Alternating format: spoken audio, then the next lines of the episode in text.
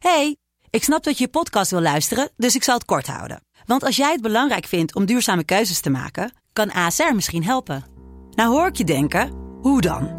Nou, bijvoorbeeld bij het duurzaam herstellen van schade. Of de premies die we beleggen volgens ons duurzaam beleggingsbeleid. Dat bepaalt waar we wel en juist niet in investeren. Wil je meer weten over welke duurzame keuzes ASR maakt? Ga dan naar asr.nl slash duurzame keuzes. ASR doet het. Zo, dan kan je nu lekker naar je podcast luisteren. Hey, ik snap dat je je podcast wil luisteren, dus ik zal het kort houden. Want als jij het belangrijk vindt om duurzame keuzes te maken, kan ASR misschien helpen. Nou hoor ik je denken, hoe dan?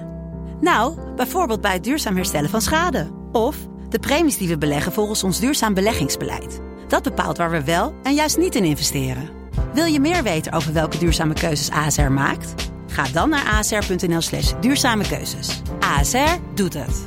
Zo, dan kan je nu lekker naar je podcast luisteren.